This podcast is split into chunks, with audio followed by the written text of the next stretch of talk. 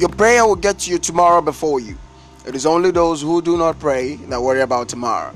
Good day, ladies and gentlemen. It's still your host, Frank Choco Clinton, and I urge you to pray to God, your Father, the one who calleth those things to be even as though they were. Remember, when we pray, we are creating realities, thus fulfilling our destinies as gods on earth. Do have a great day, and thanks for keeping me company. Bye for now.